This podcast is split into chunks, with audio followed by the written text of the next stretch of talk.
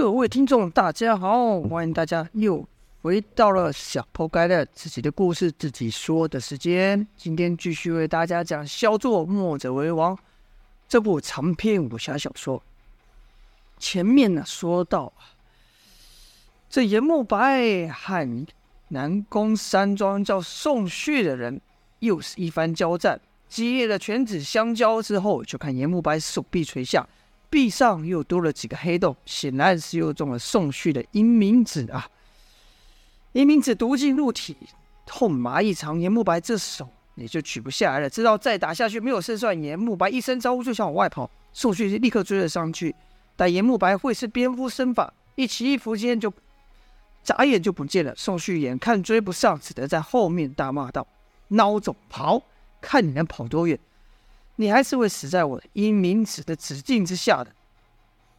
严慕白为了逃跑是瞻前瞻顾后不顾前，冷不防从旁扑出一人，势如猛虎，两个强而有力的虎爪按在严慕白的肩膀上。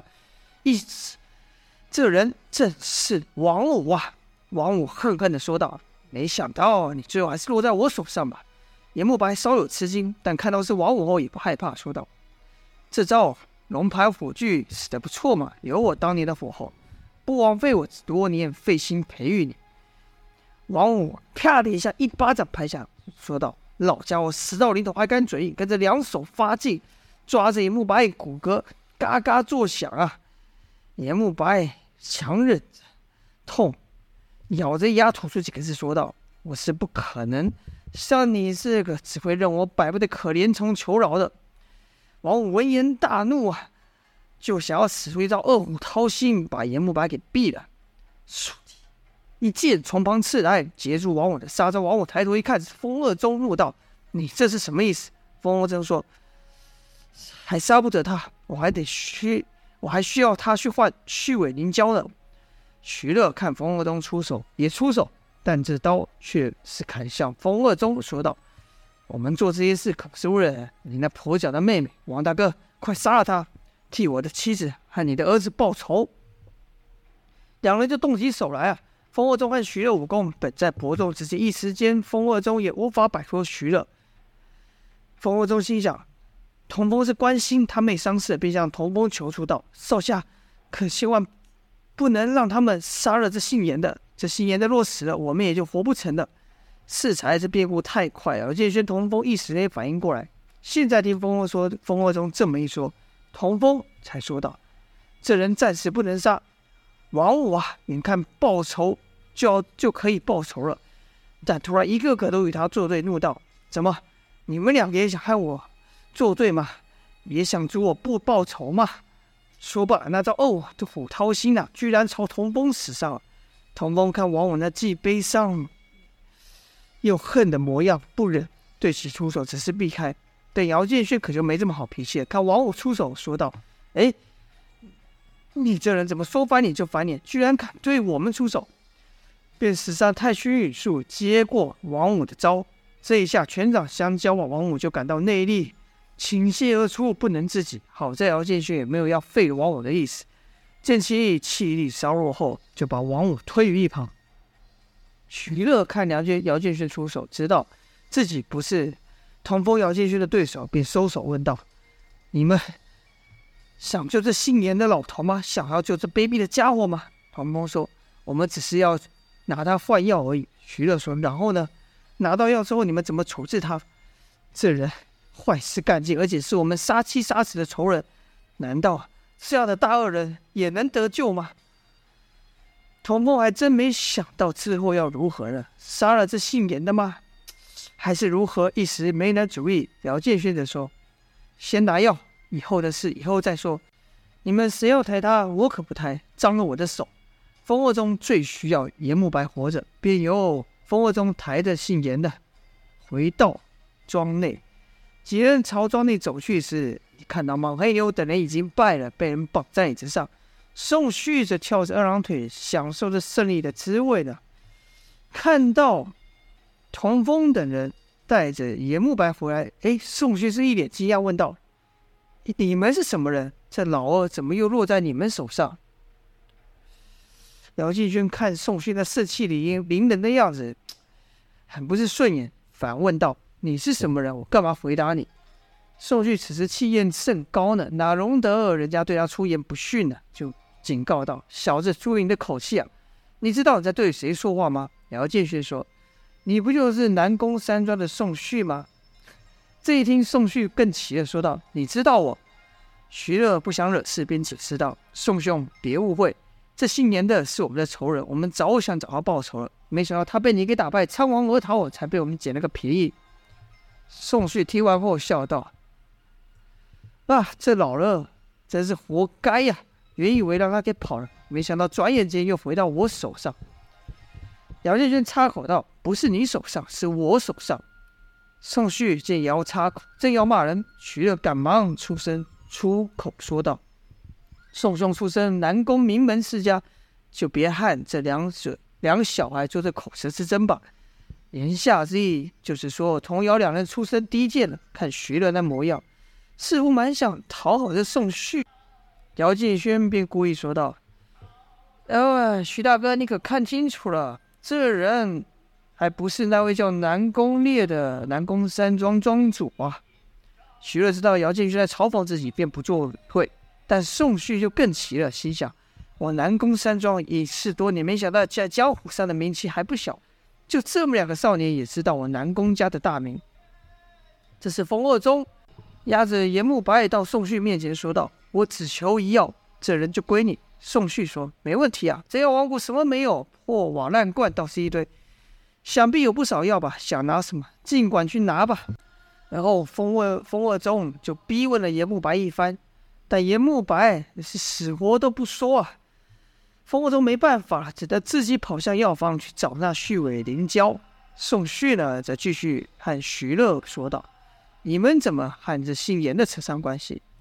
徐乐还真想讨好宋旭，便把事情都说了起来。这话才刚说到一半，风二宗就跑出来了，手上拿了一个小盒，想必是找到续尾灵胶了。而后，他也刻意绕过王五等人，径自往外跑了去。姚建轩看到这样不免，向童风抱怨道：“这些人真不是好东西，转眼就不认了，也不想想，要不是我们，他能拿得到那解药吗？连声谢谢也不说。”宋旭看风波中走了，也没太在意，反而是问徐乐说道：“刚才跑走那人武功不差，你与他相比如何？”徐乐当下就展示他成名的快刀。宋旭说道。不错啊，刀快力成。既然你今后也没其他打算，不如就跟着我们干吧？姚建又插口道：“你们很缺人吗？怎么南宫山庄到处在招人呢、啊？”宋旭说道：“你小子懂什么？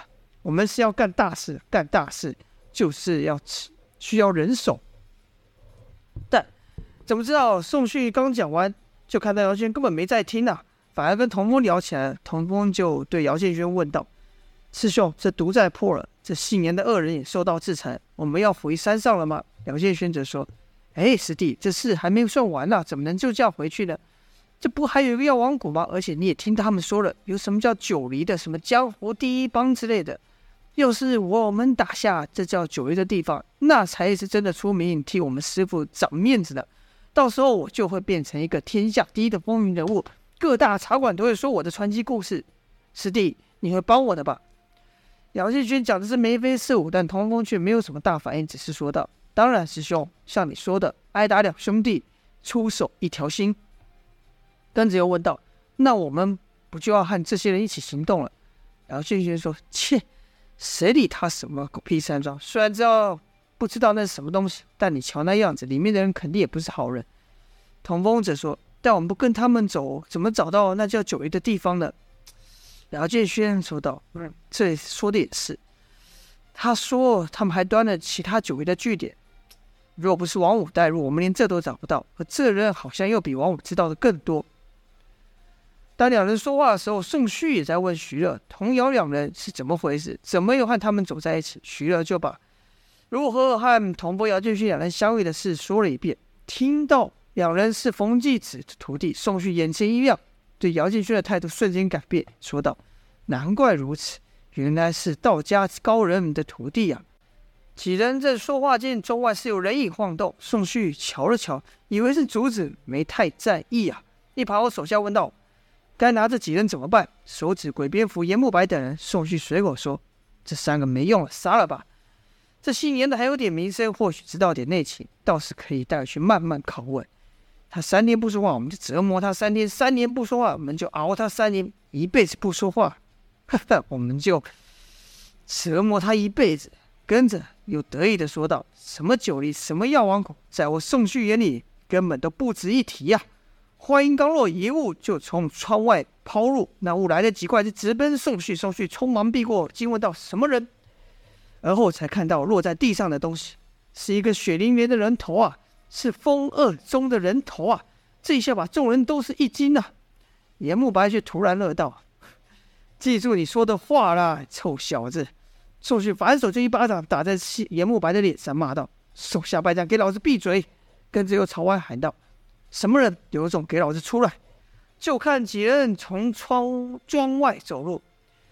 前面三人呢，分别是一个老者、一个少男、一个少女。那老者身切身穿青色长袍，体态高瘦，面上皮肤红润，却像个孩童。头上戴个小帽，留着两条长眉，续短须，手提一烟斗。那女的呢，年岁和姚建军看起来相似，体态娇小，是双眼如星呐，眼角处还带一个小痣，甚是可爱，就是脸色略显苍白了。而另一个少年体格精壮，但全身皮肤诡异呈现的紫黑色，脸上一点表情都没有，冰冷的像块铁石。三人身后还有数名壮汉，看服装就是药王谷的人。宋旭就说道：“哈，装神弄鬼，我就在想，这药王谷好歹是九黎的一个重要据点，怎么会这么不经打？等了这么久啊，你们才终于出现。”那老者边走边说。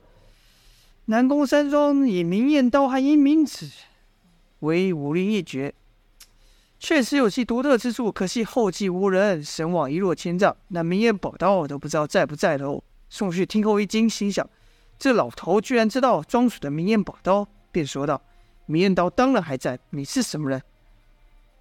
那老头没有理会宋旭的话，继续说道：“可是你只会使阴冥指，却不会使刀。”南宫山庄想要靠这样翻身，恐怕比登天还难呢。宋旭又问道：“你到底是怎么人？怎么会如此清楚我南宫山庄的事情？”那老者说：“你吵吵闹闹的说要找我，怎么会连我是谁都不知道呢？”宋旭一惊，说道：“你就是药王谷的谷主公孙仇。没错，这老者正是药王谷谷主公孙仇啊。”宋旭一听。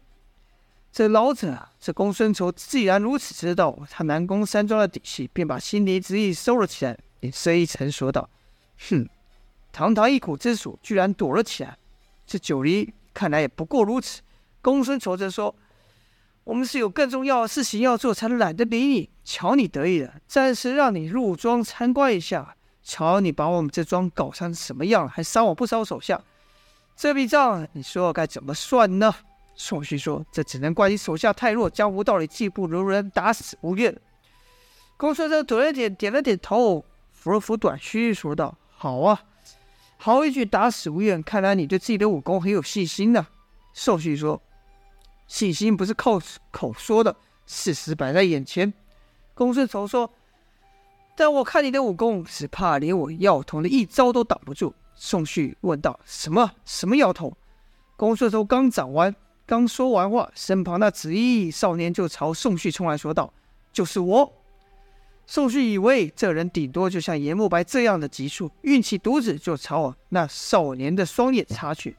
同不了劲就看得仔细、啊，只怕那紫衣少年还没打到对方，这两眼就要中到毒子了。